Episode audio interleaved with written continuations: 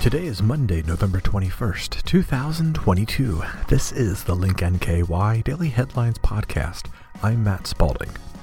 On today's episode, Answers in Genesis purchases former Toyota engineering headquarters in Erlanger. Amazon workers at C V G Hub seek to unionize. Covington Police Department names new P I O, and Duke Energy's Amy Spiller joins Kentucky Chamber Board of Directors. The Link Daily Headlines podcast is sponsored by C V G Airport. C V G Airport has been serving the community for seventy-five years. And to celebrate this special milestone, the airport is inspiring travel once again with a year-long Travel Dream Sweepstakes. Every month, one lucky winner is chosen to receive an airfare voucher with one of C V G's many airline partners to help make their travel dreams come true. You can learn more about C V G's fifty-plus nonstop destinations and enter for a chance to win at c v g airport dot com slash c v g seventy-five. Answers in Genesis purchases former Toyota engineering headquarters in Erlanger, reported on by Kenton Hornbeck. Answers in Genesis, the Christian organization behind the Ark Encounter and Creation Museum, has just made their next real estate purchase in northern Kentucky.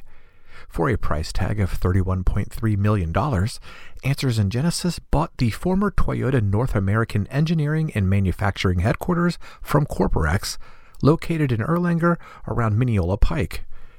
Toyota moved out of the building in two thousand seventeen and relocated to Plano, Texas.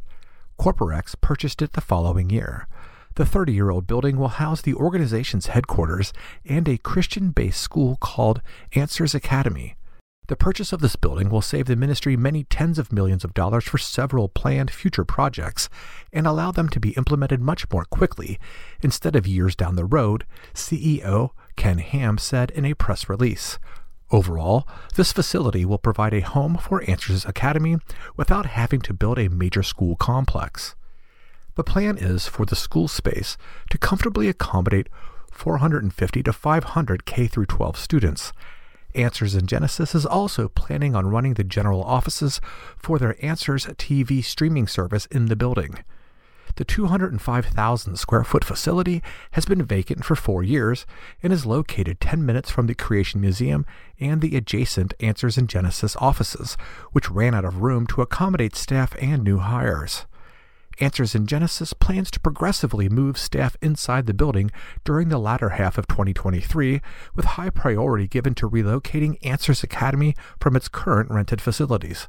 The Atlantic Corporate Center, where the building is located, is part of Circleport, which is a six hundred fifty acre development in Boone County that has primarily been used as a business park-focused development since its opening in the nineteen eighties.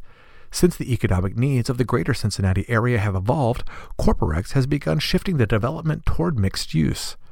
Earlier this year, Ham announced that over ten million guests have visited both the Creation Museum and Ark Encounter since their inception.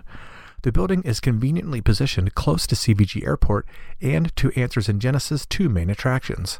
As Answers in Genesis continues to grow in many of its outreaches, including welcoming large crowds at our two attractions, the ministry will have an even larger economic impact on the region, Ham said. This includes seeing new hotels opening in the area to accommodate our visitors and future conference attendees who are coming here from all over the world. Amazon workers at C V G Hub seek to unionize, reported on by Link N K Y staff. A group of Amazon staff at a Cincinnati Northern Kentucky International Airport hub has started to organize a labor union seeking at least thirty dollars per hour and other benefits.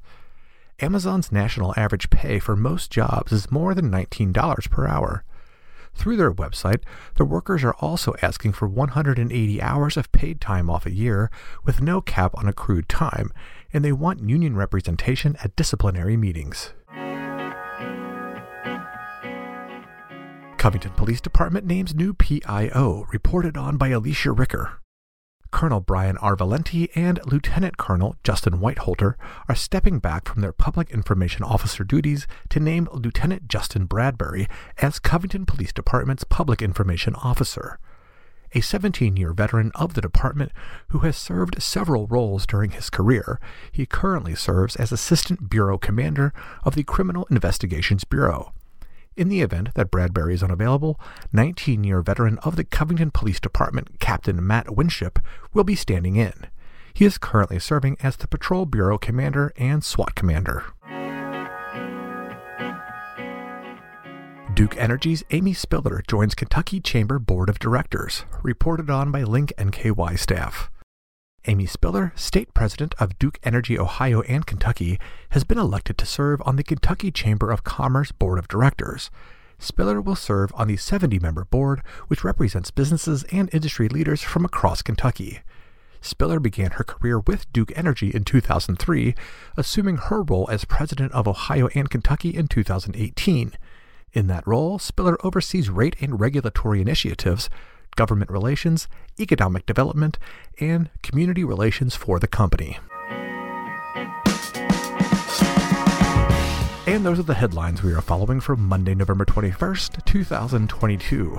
The Link N K Y Daily Headlines podcast is published Monday through Friday, except holiday weeks like this one, where we'll be taking Thursday and Friday off to share Thanksgiving with our friends and family. The podcast can be heard on our website or wherever you get your podcasts. Remember to subscribe and share. Do you have a comment about the podcast or know a story you think we should cover? Email me, m spalding at link n k y dot com. And for more on today's headlines and to see what else is happening around Northern Kentucky, visit link n k y dot com.